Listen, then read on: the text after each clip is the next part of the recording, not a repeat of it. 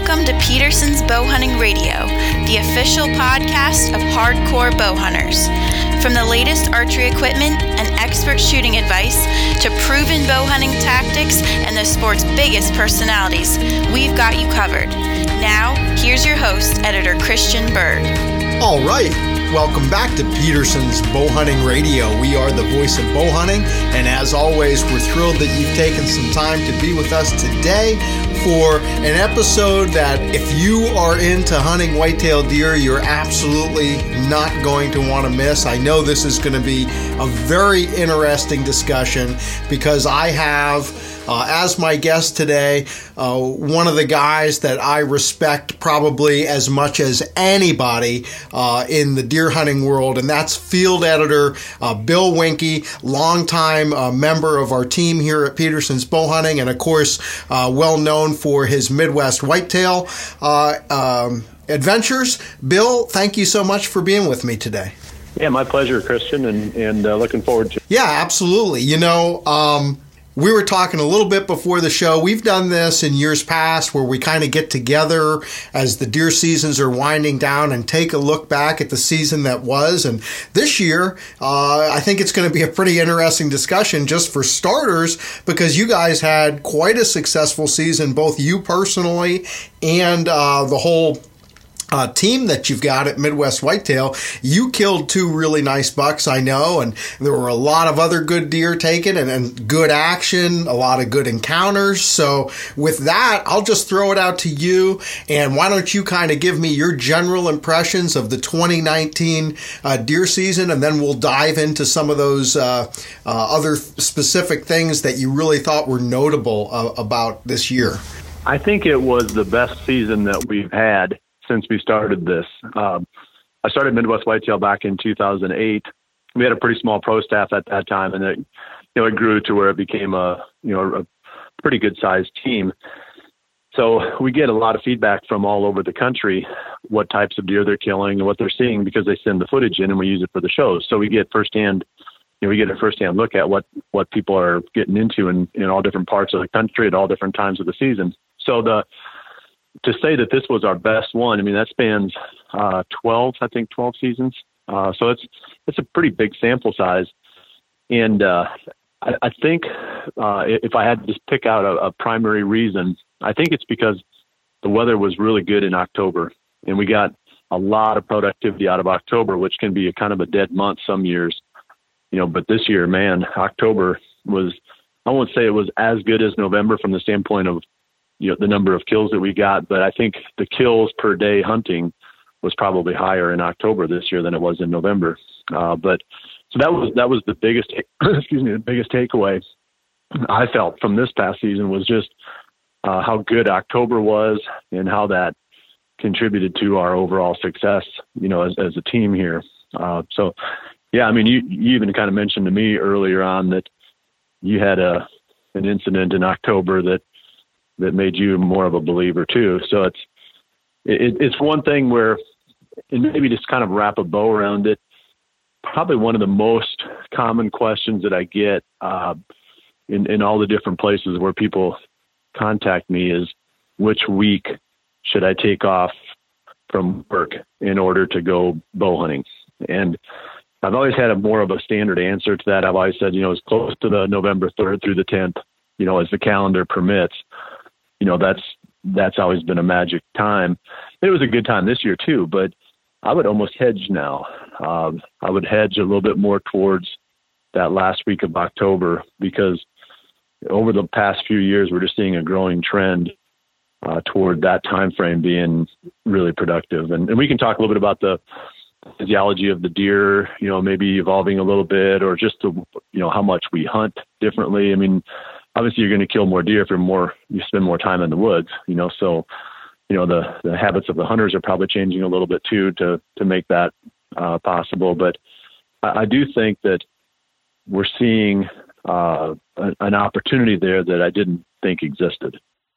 Well, there's it's it's a very interesting uh, theory, and so the question not maybe even a theory, it's proof because you've got the trail camera evidence. You know, like you said, I shared uh, a particularly good buck in my area that was really active uh, there uh, in late October. Um, so you've got the encounters, you've got some kills. Uh, the question is, you know, why? Because on the one hand, when you when you first start to say that, Bill, the first thing that comes to my mind is it's not really anything new in that even for you uh, because I've been you know editing your articles here for over a decade now and I know that you've been saying for a long time that uh, October particularly the latter portion of October can be really productive, especially if you get a cold front that moves through. So, on the one hand, that's not necessarily anything that you haven't been saying, but it sounds to me like what you, you are saying is that you're either more convinced of that than ever before or you think that when those conditions are right that the intensity of the activity that you're seeing is more maybe than you had ever seen in the past. And so the question then becomes are the deer actually changing or are you and other people you know that you're associated with just hunting more at that time and so you're more aware of it? I think it I think it's probably the second one. Uh, I don't know that the deer are changing their behavior. I mean, it's possible that they are, but what I think is we've gotten better at tuning in uh, to those activity times because everybody, not everybody, but most, most people now are running trail cameras. You mentioned it yourself, uh, and you start compiling that data over the course of a number of years, and even if you didn't hunt October, you know, and you said, oh, I'm just going to wait. I'm going to work all, all the way through October, maybe hunt the odd weekend just to make sure my stands are in the right place, you know, that the shooting lanes are open, you know, just kind of getting, you know, more comfortable with your spot. But my serious hunting is going to be in November. You know, you're still going to have your trail cameras out there telling you that, oh gosh, there was a nice buck that, you know, was moving during daylight on the, you know, and you said the 28th of October. Um, you think, well, next year maybe I had to pay more attention to that. So I think we're we're just getting better at uh, absorbing the information that's that's available.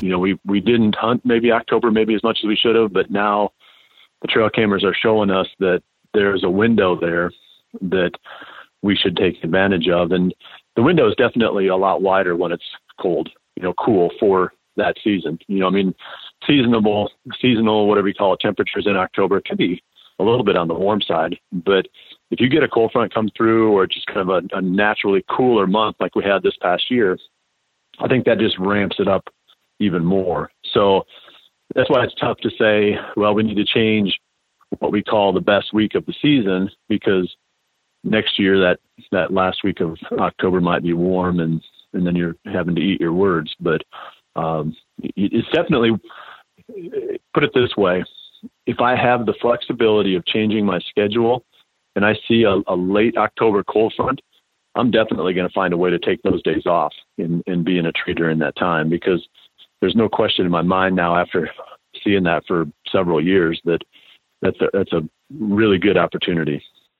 Well, the other thing I want to dive into is when we talk about activity and opportunity, is it is it different than what we're mm-hmm. going to see say on uh, November 7th or November 10th versus October 25th.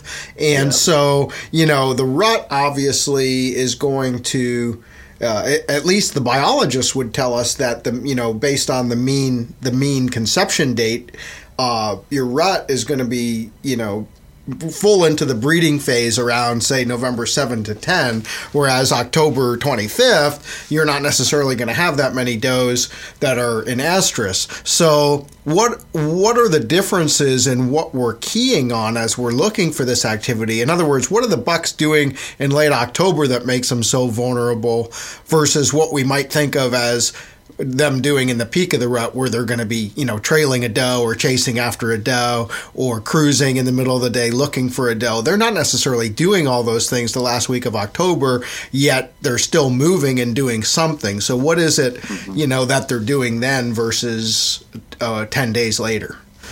Well, and, and, you know, not being able to, to read their mind exactly what their motives are, but it, it seems as if they're just out there checking, just kind of keeping tabs on things they're not covering a massive amount of ground during that time. What they're doing is staying close to home, but they're doing more of their movement during daylight.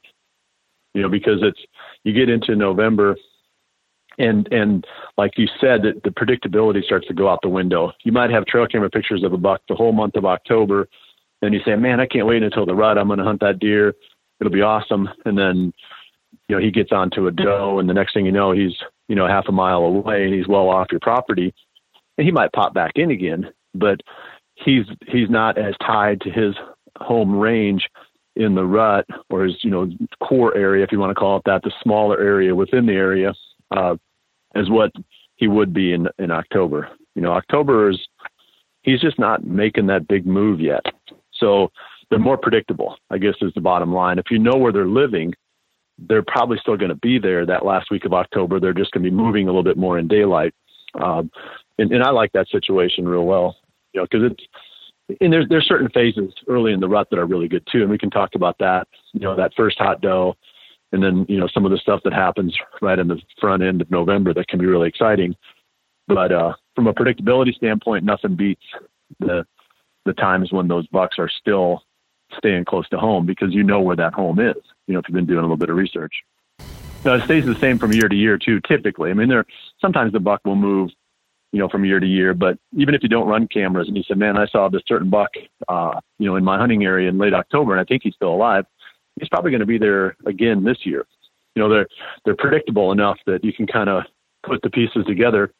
But then you say, well, now, now when we get into November, some of that predictability goes away and, and the luck becomes a little bit more of a factor in your success.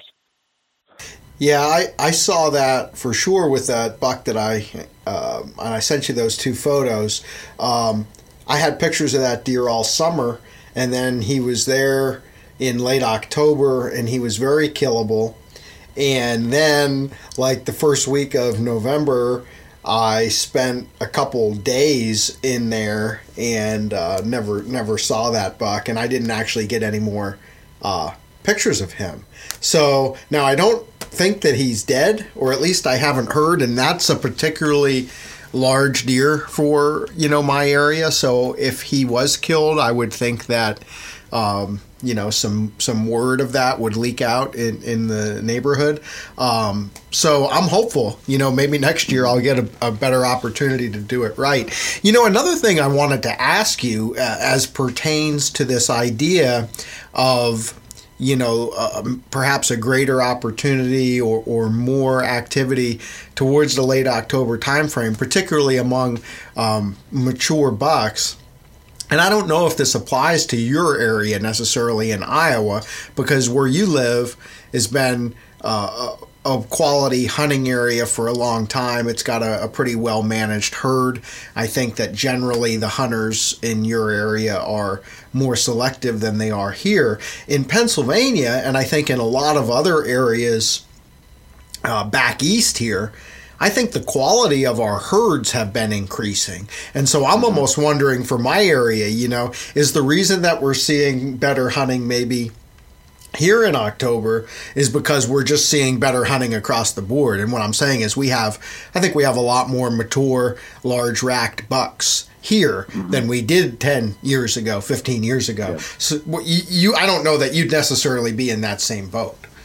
Yeah, I mean, I, we have cycles here. You, you guys, I'm, I'm not sure, you know, how your cycles are there, but you know, we get we get hit with EHD, we get, you know, maybe overzealous, um, you know, antlerless harvest to to facilitate farming in Iowa. You know, you get more, you get you get uh, cycles here that uh, you know because I don't I don't own enough land to control the life of all the deer that I come into contact with. I mean, very few of them spend their whole lives on my farm. You know, so it's I'm still you know dependent on my neighbors, and there's just a lot of dynamics that, that take place. You know, when you throw the human element into it, but uh, I think we we see cycles. And uh, my best hunting ever, that since I've been deer hunting, was in 2011, and then we got hit really hard with EHD in 2012. We've been kind of trying to find our way back again ever since then, and there's a lot of stuff we can discuss there. Some of it has to do with deer, and some of it has to do with people. You know, because they're, so like everybody always says it's easier to manage deer than it is to manage people. So you end up with trying to figure out, okay, what is the magic formula to get back to what we where we were. But it was ridiculous back then. I mean, and, and it's just been more of a, I'd say it's, I have decent bucks here to hunt, but it's not like there's a bunch of them, you know, so if I kill two or three on this farm, that's probably as many really good ones as there are here. Uh, unfortunately, it used to be, you know, I if I killed two or three, the kids could kill two or three, and you know, the neighbors could kill three. You know, next thing you know, I mean, there was just a lot of big deer. But uh, so anyway, that, that that's just a long way to say that I wouldn't necessarily say that we're in the very best of cycles overall. So I think a lot of what we saw really was awareness of what the deer were doing. You know, the deer were moving more in October because of the conditions. And uh, I don't think it's the physiology of the deer. I don't think that's changing. The breeding dates aren't changing. You know, that's been pretty well documented. You know, that's that's built around the length of, of daylight in the day. And there's nothing in that that really changes. I mean, you can throw a little tweaks in there and say they're going to move more in daylight, you know, some years than others, maybe, whatever. But the actual breeding date uh, is, is pretty standard. That's pretty much baked in. So to say that something has happened in the physiology of the deer is probably incorrect. I think it's just our awareness that this opportunity is there, and we gear up for it. Um, you know, we we watch our cameras a little bit closer. We pay more attention to what's happening as we lead up to the end of October, rather than just saying, "Well, I'm, just going to put all my cards in the November basket," and and uh, you know, so that's what I think. I mean, it, it, it might be different in your area. I'd say everybody's, you know, every situation is different, but here, um, I really believe it's just us recognizing this a little bit more. Well, why don't you, um, if you don't mind, you know, share a little bit about your first buck? I think you had said that it was October 23rd that you killed. Mm-hmm. And so yep. that's you know that's pretty early uh, by uh, you know in the grand scheme of things I guess if if you're thinking about the average bow hunter is focused on the rut. Um, so tell me about the buck. Uh, you know, I, am going to assume it's a deer that you had some familiarity with because I know you use trail cameras, you know, pretty heavily. So tell me about the deer and, and the pattern, uh, whatever you saw that maybe led to that opportunity coming together. Well, the sometimes it is just luck, you know, and, and you hunt carefully in a certain location as carefully as you can, but sometimes you don't have it all scripted out and, and stuff just happens and falls into your lap. And that was the situation on this deer. I was actually after a different buck that was on my one of the cameras on a different part of my farm pretty often in daylight. You know, I had him pretty well pegged and he was a mature deer, which you know, again, we're, you know, mid, mid October.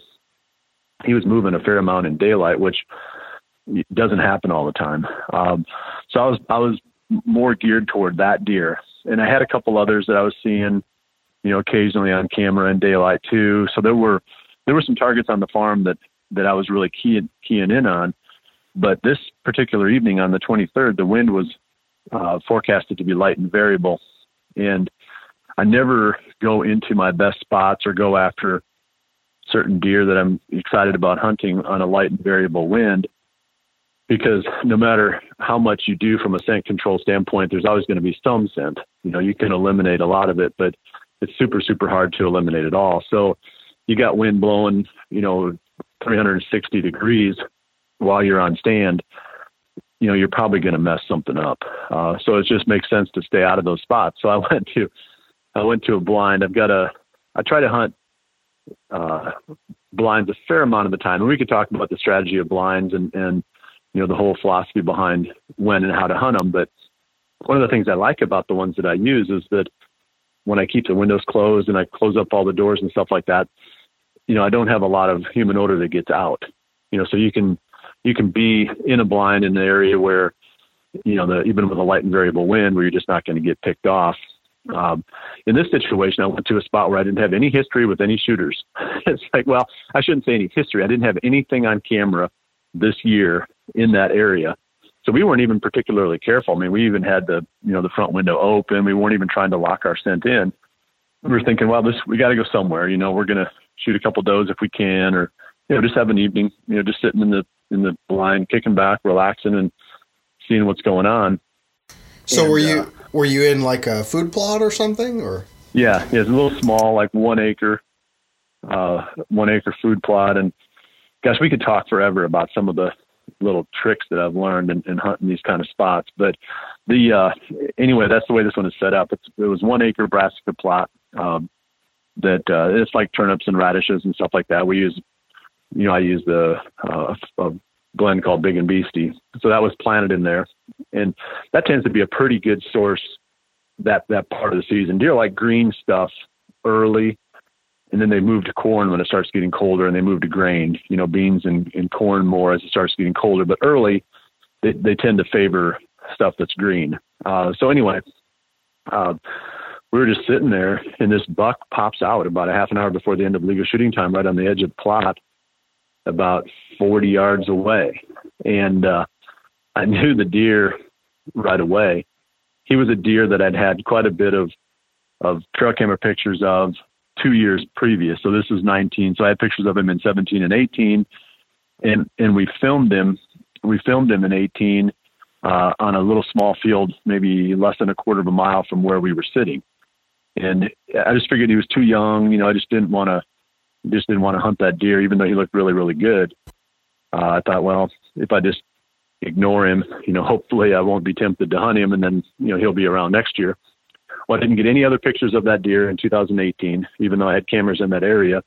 And I didn't get any pictures of him anywhere on the farm in 2019. So I just thought, well, here's another example of one of those deer that you let go that, you know, just dies or moves or, you know, it just seems like there's always some some reason for them to disappear.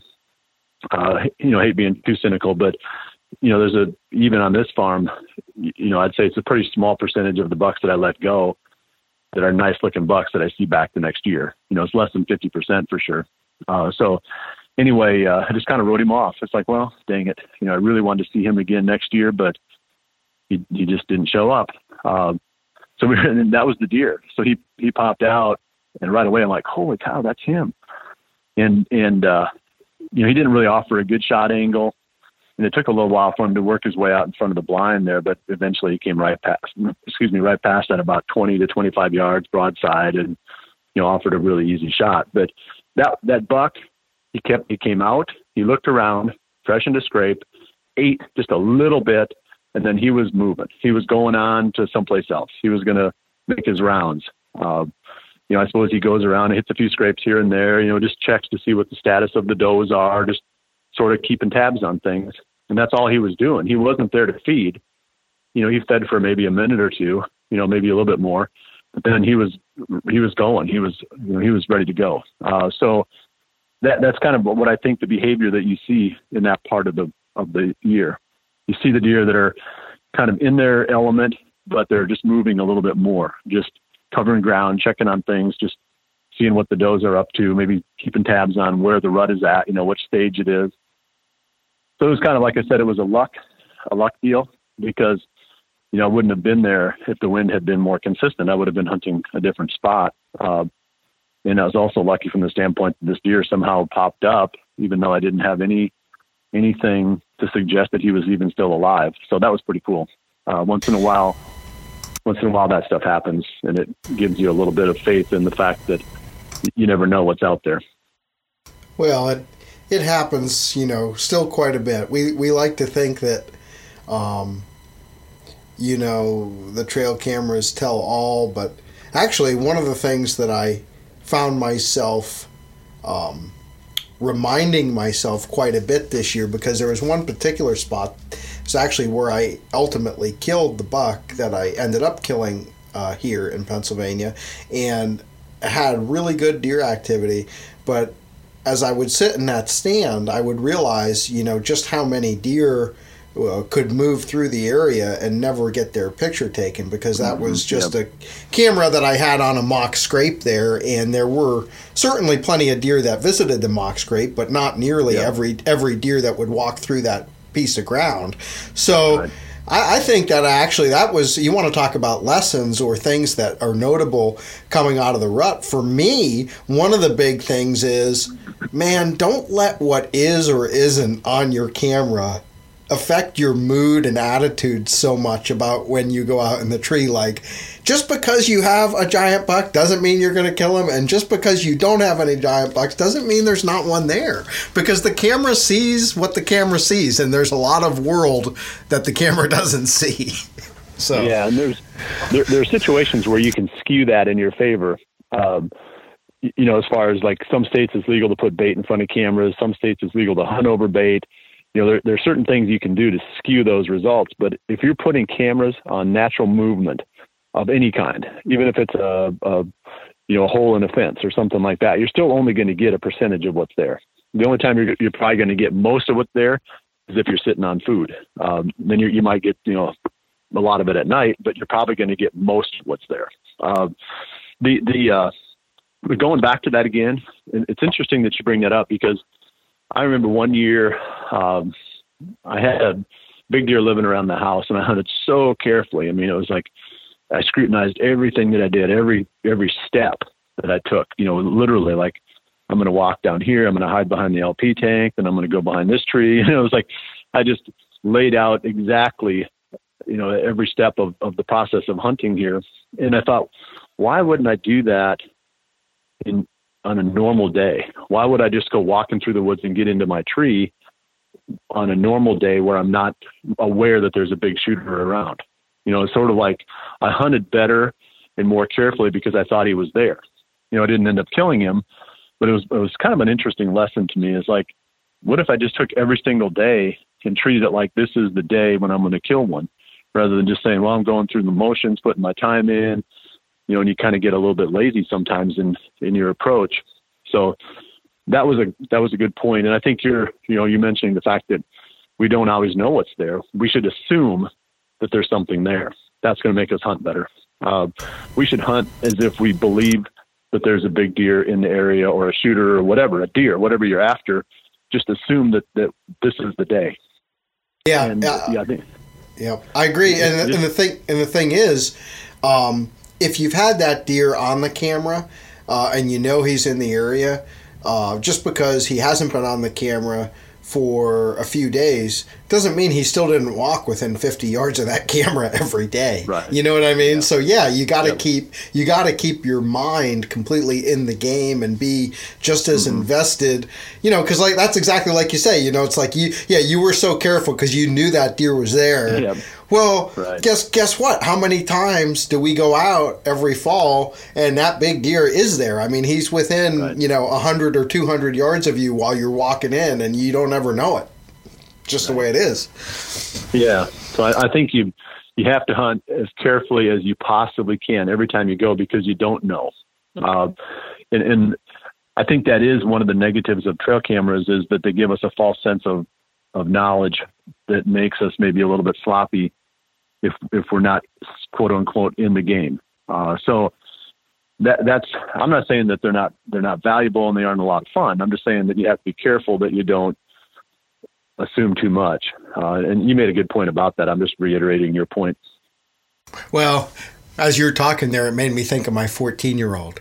So, because my boys, your your kids are a little older now. You've gotten through the, I think, maybe the worst of those teenage years. My 14 year old drives me nuts right now because he knows everything, you know. And uh, just as you were talking about those trail cameras, I'm like, he's like he's like my kid because you know, no matter what you're talking about, it's like, no, I know what I'm doing. And you know, as the parent, I'm like, dude, you have no idea what you're doing. Well, that's how we are as deer hunters. Here, we're like, yeah, I know what the deer are doing. I know what's going to happen well, you may or you may not.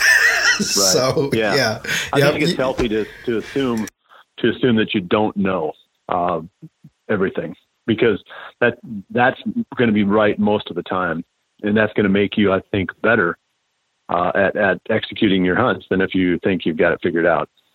Well, that's that's good advice for I think life not just deer yeah. hunting.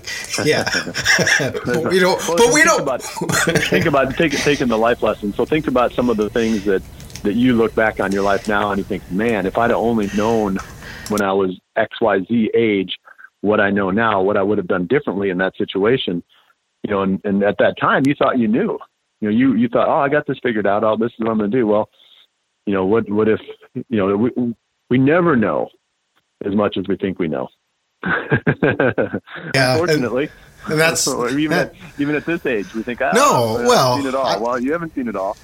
Well, one of the uh, one of the things about getting older, right, is that we just uh, we we gain perspective and we become more aware of what we don't mm-hmm. know, and uh, that that helps us, you know, because we we become hopefully as we mature, right, we get a little less defensive and a little bit more open to the idea of just admitting, yeah, you, I don't know everything, and I, I, need to, you know, be open to new ideas or new ways of looking at things, uh, and that can serve us well, you know, in the deer woods as well as a lot of other areas of life. Um, so transit. Go ahead. I think really quick on that one. I think as a deer hunter, I, I, I mean, obviously that, that applies to a lot of things, but you know, I think back now and it's like, you've heard people say, well, the more I learn, the less I realize that I know. Um, it's so true about deer hunting. I mean, I've become increasingly humbled over the years of hunting these things, even though, you know, my, my track record of killing deer is still pretty decent. It's like, man, I realize that there's a lot of luck involved here. You know, at first you're like, oh, I can do this. I got this figured out. I'm, I'm great at this and then you just get beat up enough that you start looking at it saying, well, there's just a lot of this that that comes down to luck. You have to hunt carefully. You got to do some things right, but at the end of the day, uh, it's just going to be putting your time in and getting lucky. So you just have to accept that fact. You can't take credit for the stuff that we kill usually. I mean, it's, no. Well, and the, the other thing is, the other thing is, is the game is always going to humble you. So yeah.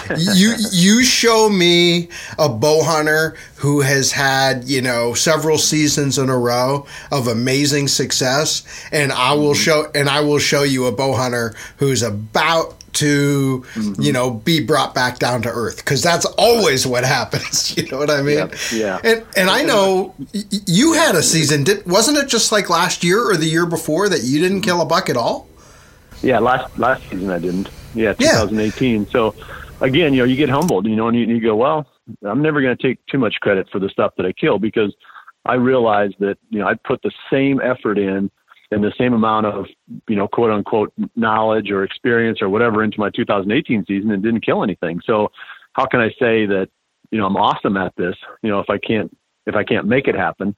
At the end of the day, like I said, you make a few good decisions. You hunt as carefully as you can so the deer don't know that they're being hunted, and then you just wait for the luck. And some places the luck comes quicker than other places because there's more deer there, you know, whatever the case may be. In some places, they, the luck comes slower you know, but it still just comes down to, you know, putting the time in and waiting for the, you know, the, the pieces to kind of fall in. Oh, I, I talk about that all the time here, you know, and everybody who hunts in a, you know, an area like like I do where it's you know, it's good deer hunting. Uh, we've got quite a few deer, but when you're talking about, you know, mature bucks, and, and in my area, you know, I'm talking about bucks ages three and a half years old and older. You know, you're mm-hmm. probably mm-hmm. you're probably hunting deer, say four and a half and older. You may even be generally trying to kill five and a half year old deer, you'd have an awfully long season each and every yeah. year if that was your goal here. So, um, yeah, I mean, you just have to hunt where there's good deer to kill good deer, and yeah. the more and the more the more good deer. Actually, it comes back to here's a Bill Winke quote for you, Bill. Uh, I, I, actually tell this all the time here in Pennsylvania. I say, you know what Bill Winke says? Bill always says, "I'll take a mediocre deer hunter on a great property versus yeah. a great deer hunter on a mediocre property every day." yeah so I'm happy. I'm happy to be that mediocre deer hunter if I can make my property good enough. oh, that's not what I was saying. I'm not calling no, no, you mediocre. I'm, no, no, I'm I'm totally happy with that. So here's another one that, that I find interesting is, you know, when we produce our our episodes of our show, sometimes we kill some really big deer, you know, and it's the situation is ideal for that, and we we understand that. You know, it's not like we're we're pretending, you know, that like we did something that we didn't. Um, you always get a comment like, "Oh, try to do that on public land." Well, my answer is, it's impossible. No, I cannot. It is impossible for me to do this on public land. Uh, and, and I'm not comparing myself to any other hunter. It's just the situation where I hunt is different. You know, the experience doesn't have to be better or worse. It's just different. And if you if you only equate success by the deer that you bring home, then yeah, I guess it's better. but you know, it's still hunting. You know, no matter where you do it. Um, but yeah, you, people I think get defensive because they look at a what somebody else might have and they say, "Oh, but try to do that where I hunt." Well, I can't. I mean, that's the whole point. You know, you are correct. Uh, I I still say the best deer hunter in the country is probably some guy killing two and a half year old bucks every other year in PA or Michigan or someplace like that. You know, he's probably not some you know some celebrity hunter uh, that you've heard of. You know, it's going to be somebody that you've never heard of that's getting it done in in the toughest possible conditions. And even then, it's it's really really hard. I mean, there's still it just comes down to time, making a few good decisions, and just being there and, and having it fall in your lap. It's not is even the, even in any situation that you hunt, you cannot make the deer come past. Uh, it's just so you, are yeah, always no. you know yep. you're always playing defense. You're, you're never oh, yeah. saying okay, I'm I'm going to kick a field goal to win the game. You're always just waiting for the other team to make a mistake. Well, and that's where that's where uh, hunting like one particular buck really becomes a challenge. And that's something, you know, I haven't advanced to that level of either acumen or insanity. I'm not sure which it would be. But, uh, you know, it's very interesting, though. We've got a, a contributor uh, who's been doing quite a bit for us, Clint Casper from Ohio. That's something he likes to do. And, you know, as he points out, if you're going to try and do that, and I think you have some over the years, Bill, you've got to go into it with the knowledge that you're very very likely to end your season with a tag still in your pocket.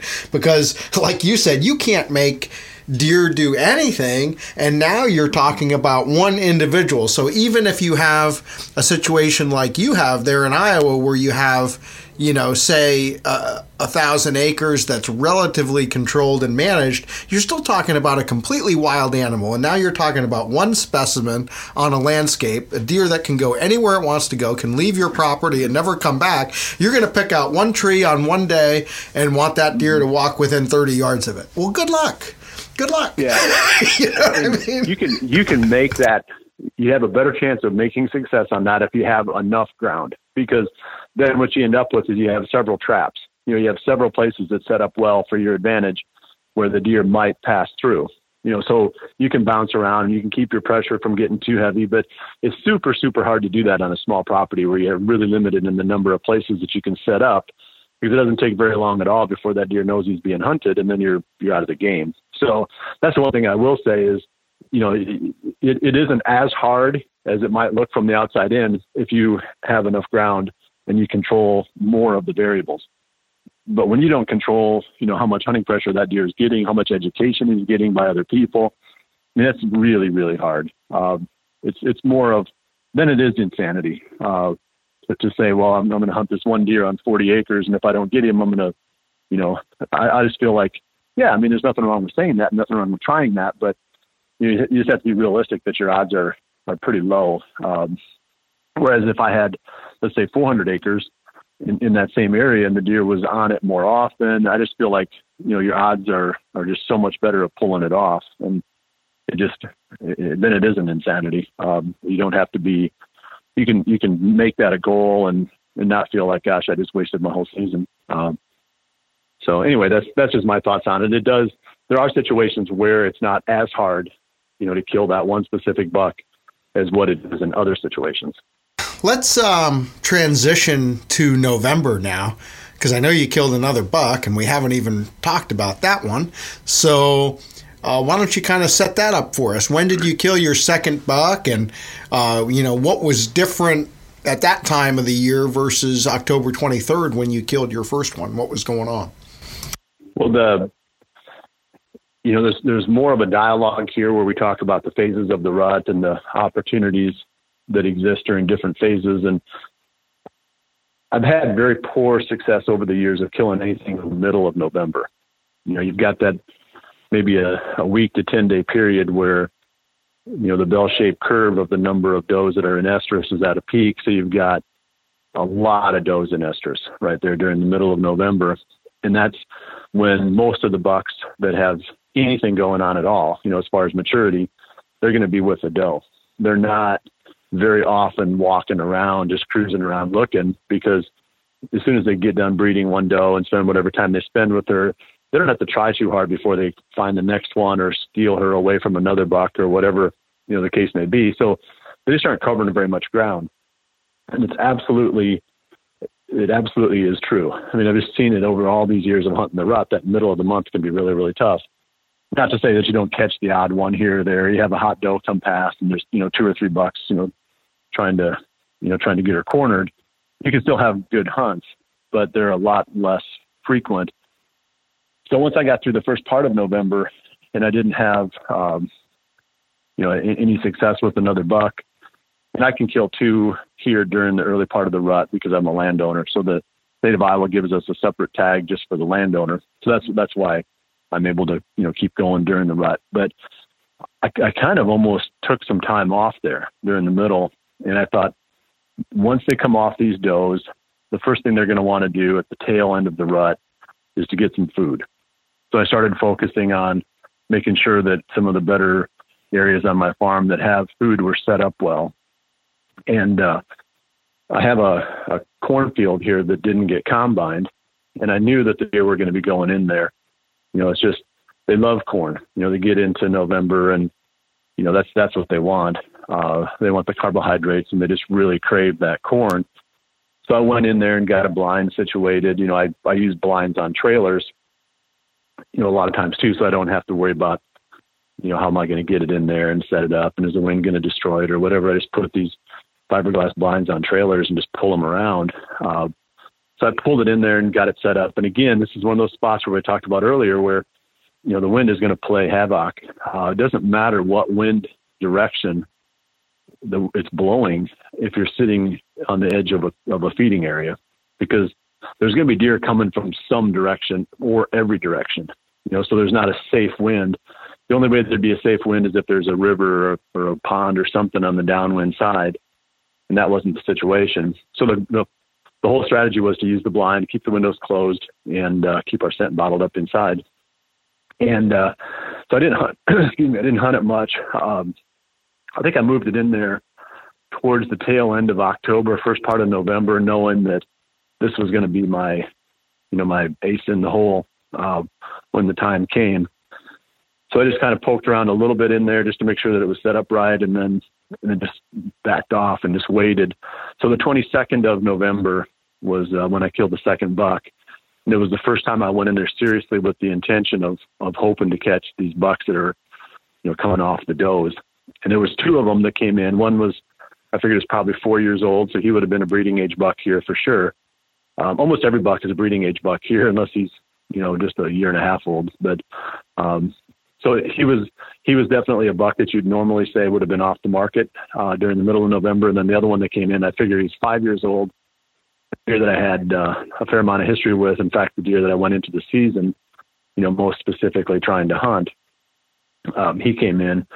So I shot that buck and uh, you know the older buck but that was, and there's a lot of details on how the hunt actually went down, and maybe we can put it into a, a magazine article at some time to to go into the details because we could spend 15 minutes just talking about, you know, how we set up the spot and how we, you know, finally were able to get the windows open, you know, with the deer close, and you know, it's it's uh it's not so simple as just to say, oh, there he is, and shoot him because if you got the windows closed, as soon as you open them, you know, two things are going to happen. You're going to make noise, and you're going to have your scent going downwind. You know, so it's it's one of those things where you've got to be kind of lucky again to to have the you know have it come together. But uh, so anyway, I, I was able to kill him again. Pretty easy shot, 20 yards broadside. Um, that one worked out well. But the whole key to that is what the deer do or what the bucks do on the back end of the rut. And you know they still will do some cruising in the mornings, uh, looking for does in the bedding areas. But their evenings typically they're going back towards food. So the middle of November, you know, from maybe the seventh or eighth until around the twentieth, it just feels like the the food sources get abandoned. You know, the does aren't going there. They get harassed too much. They're all hiding out back in the in the thick cover. And the bucks, they know that, so they're not coming out. They're with does. You know, they're looking for them or they're with them, and uh, it, it kind of dies. But then you get around the twentieth, roughly, of November, and you get on the backside of that rut and there's less does and estrus. This is kind of the first opportunity those bucks have to really start feeding seriously again.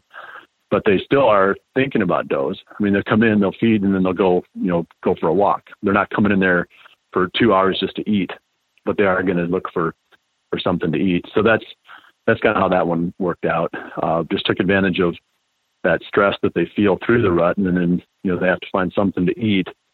You know, once the, the pressure is off, and they can, you know, focus back on food. Well, that that's really interesting. So you killed your two bucks basically a month apart yeah. uh, in October 23rd and November 22nd, and yeah. you you essentially avoided, um, you know, not purposefully maybe. I'm, you probably hunted some in early November but my point oh, yeah. is you, you didn't you didn't kill either your deer in the window that 99% of your fellow bow hunters would pick as the prime time so to speak there yeah in, no I think in early November. I, I think it's a good time for sure it's a good time to be in the tree. You're going to see a lot of movement during those you know during that period. But again it's the predictability of it and, and trying to kill I, I won't say specific deer but in, in some ways you know, that's still what I do. Um, and, and I just feel like, you know, I hunted during that time, but there was a lot of dead hunts. There were a lot of hunts where you sat in a morning tree stand up on a ridge and you see, you know, two or three bucks and, you know, one doe and, you know, maybe you get the odd chase, you know, you get one doe that comes through an estrus and then you got four or five bucks, you know, chasing around someplace nearby. But it, it doesn't have that same predictability that you have right prior to the rut and right after. Uh, you know, I never want to stop hunting the rut, but I think from a predictability standpoint of saying, well, this is the buck I want to kill. Yeah, I mean, you're almost better catching that deer somewhere near food. Um, it's just harder because they're going to have certain places where they go, you know, in, in the evenings to eat. Because there's not like the whole place of you know unlimited food sources. Maybe some areas it is where you got acorns everywhere or whatever, but most of the places that I hunt, they have specific places where the deer go to eat and those are way more predictable than where they go the rest of the time.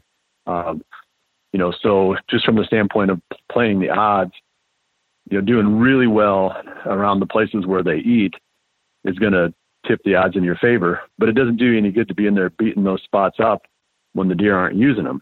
So you stay away from those spots during the, you know, during those primary times of the rut when the bucks are really after the does or really with the does and then you key on them early, like we talked about when I killed that deer, uh, where he's just out making his rounds, or late when the rut is still playing its way out. There's still a little bit of testosterone going on, so these deer are showing some daylight movement, but they're more likely to do a, a certain percentage of that around food. Uh, so I don't know if that makes sense, but that's over the years, that's kind of what my philosophy has evolved into. I love all the other parts of the rut. It's fun to be out there and see the grunting and the chasing and but from the standpoint of, of the predictability, especially if you have control over the food, um, those are the times that are going to be easier to, to target specific deer, I think. Oh, it makes perfect sense. And actually, you are um, not in the minority whatsoever when it comes to, you know, fairly uh, accomplished deer hunters that I know and talk to on a regular basis who have said that they would much prefer to hunt that earlier part of the season or that later part of the season where you killed your you know your bookend bucks this year then during the peak of the rut for the exact same reasons that you just laid out because it's so much easier to pattern mm-hmm. and predict where a where a particular buck might be then versus the peak of the rut. Now, on the other side of the coin, I also know other hunters.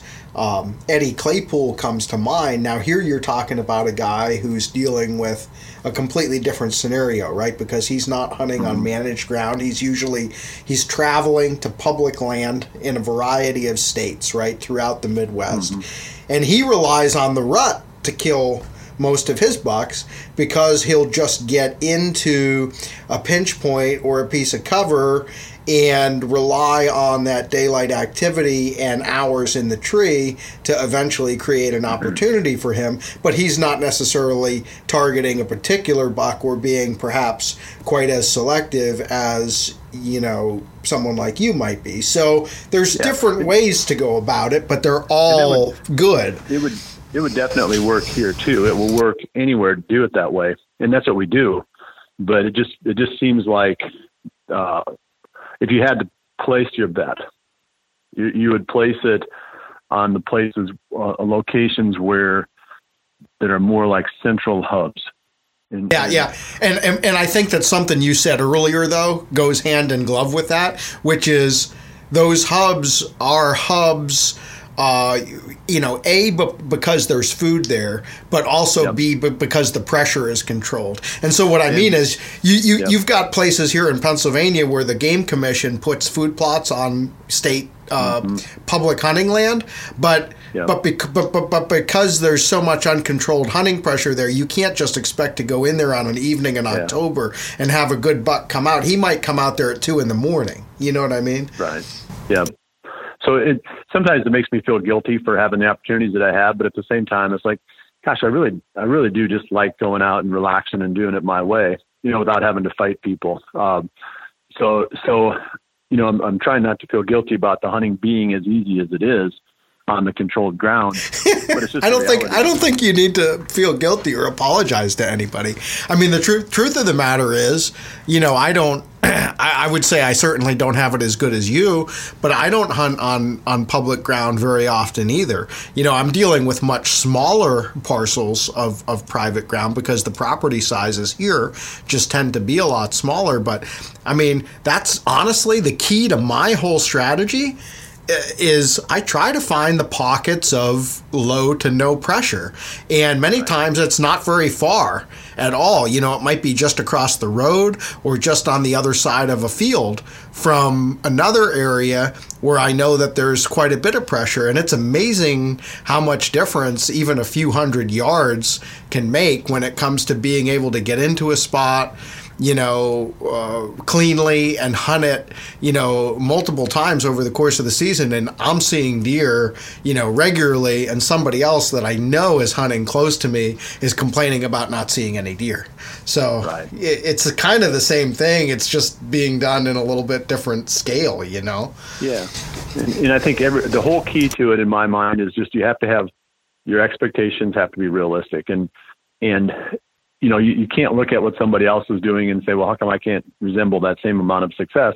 It's because a lot of times, two, two things, you might not be as careful as they are, but also your spot may just not be near as good as what the other guys is. So, you know, that you have to be, you have to be open to the fact that, you know, my definition of success has to follow the opportunities that I have and not be out of proportion. Uh, and that's why I like when I write about stuff, I don't try to say, you know, a certain antler size or anything like that. I just talked about age, you know, and, and I think it's realistic for anybody to hunt an age class that's one year older than what the average person in their area is killing. So if the average person in your area is killing a year and a half old buck, it's realistic for you to set your trophy expectations at a two and a half year old. Um, and, and that's, you know, that's probably a, a, a way to look at it and say, well, this, you know, this is a really high quality deer for my area. He's just a year older than, you know what most everybody else is hunting but this is this is it. You know i mean i'm not going to get unrealistic in in what i think i can kill. Yeah absolutely. Absolutely my friend. Um we like you said we could go we could go another two hours but uh we're we're not going to. Not no, today. I got, I got, an oil change appointment. What time is it? My it's uh, oh you're day you're in good shape. You don't have your oh, appointment yeah. for another 40 minutes, but yeah, that was that's uh, if you want to know like how glamorous it is to be Bill Winke, you know, he has to I would have thought that you would have had like one of your staffers to take your truck to the shop for yeah. you, but you're a man of the people and you take your own truck to the shop. It just goes to show that in so spite of that's how you define being a man of the people. Huh? He's a man of the people. Yeah, who, who takes your truck to get an oil change? You know, he hasn't. Yeah. They they always say, you know, Winke hasn't let the fame go to his head. He still drives his truck to the oil change. Yeah, wow. Okay, thank you. I appreciate that. I think. so, so I guess you know. Let's wrap it up with this. Um, just, just give me a quick heads up on uh, 2020. What's going on in, in your life for 2020? What are you, what are you looking forward to? And uh, is there anything, is there anything big on the horizon? Well, I think the, you know, from the the deer standpoint, um, there's always bucks that'll jump in and surprise us. You know, deer that show up that you know grew bigger than what we thought and so forth. So I don't have excuse me, I don't have any huge expectations for for you know what's going to pop up on the farm from the standpoint of of, of bucks. But you know, on, on a personal level, uh, there's always change. You know, especially now that the kids are are moved on. You know, so they you know they still come home some, but you know they they're college. You know, they're in college and they they they take summer classes, and you know, it's, it's sort of like, what are we going to do next? You know, so we're kind of at that stage where anything could happen from here out. Uh, you know, you could you could find out one day I'm in a VW van with my you know my bandana on doing the hippie tour. Uh, you know, there's no there's no rules as long as I can figure out you know how to pay the bills uh, because the kids are you know they were so essential to everything that we did, and now they're more on their own. So that's the challenge. Is like, okay, how do we find a purpose from here on out? Um, so that that's that's where you know where from a personal standpoint where we're going to be is like okay what what next? You know now what do we do? Um, so I don't know. I mean it could be it could be the same thing exactly next year or or I could be uh, doing my my uh, podcast from a VW van in Southern California on the beach.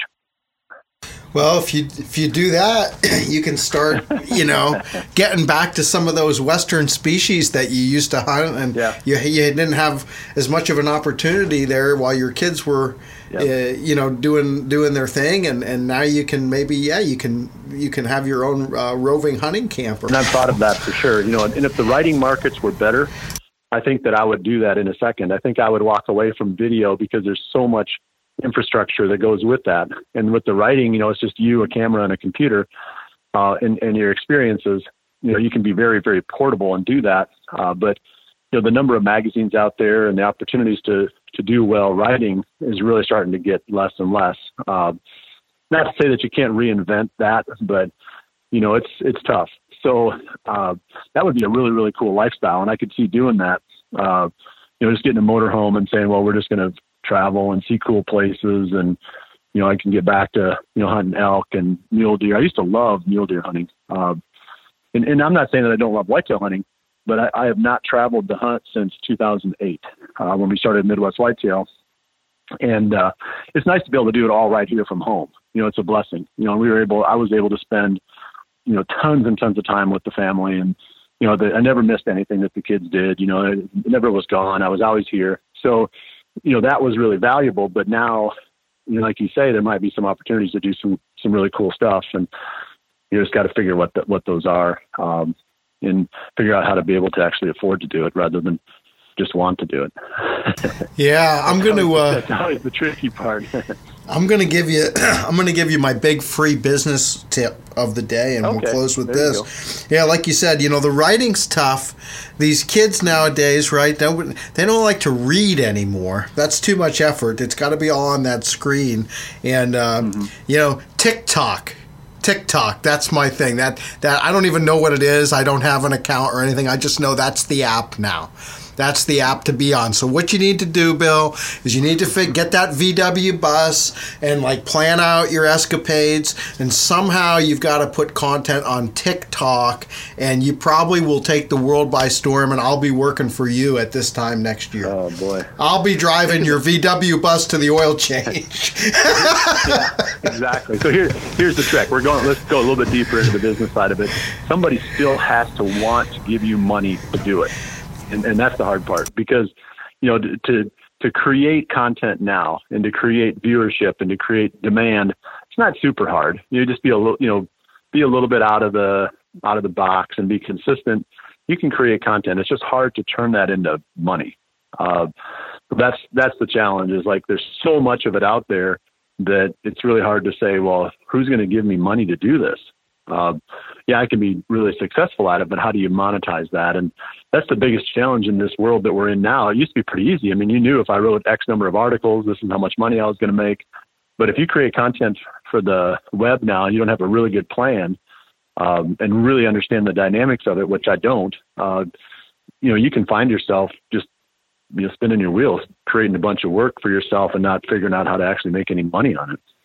Yeah, well, we don't even have time to begin to get into all this, but yeah, one one one of the blessings, you know, everybody knows the blessings of social media and how, you know, certainly right as hunters it helps us to you know, c- basically crowdsource all of our wisdom and knowledge. And, you know, you can get field reports from everywhere instantaneously. And, you know, there's a lot of useful things about it. But from the business standpoint, um, a lot of those things, like you talked about, that companies would pay somebody like you or I to do.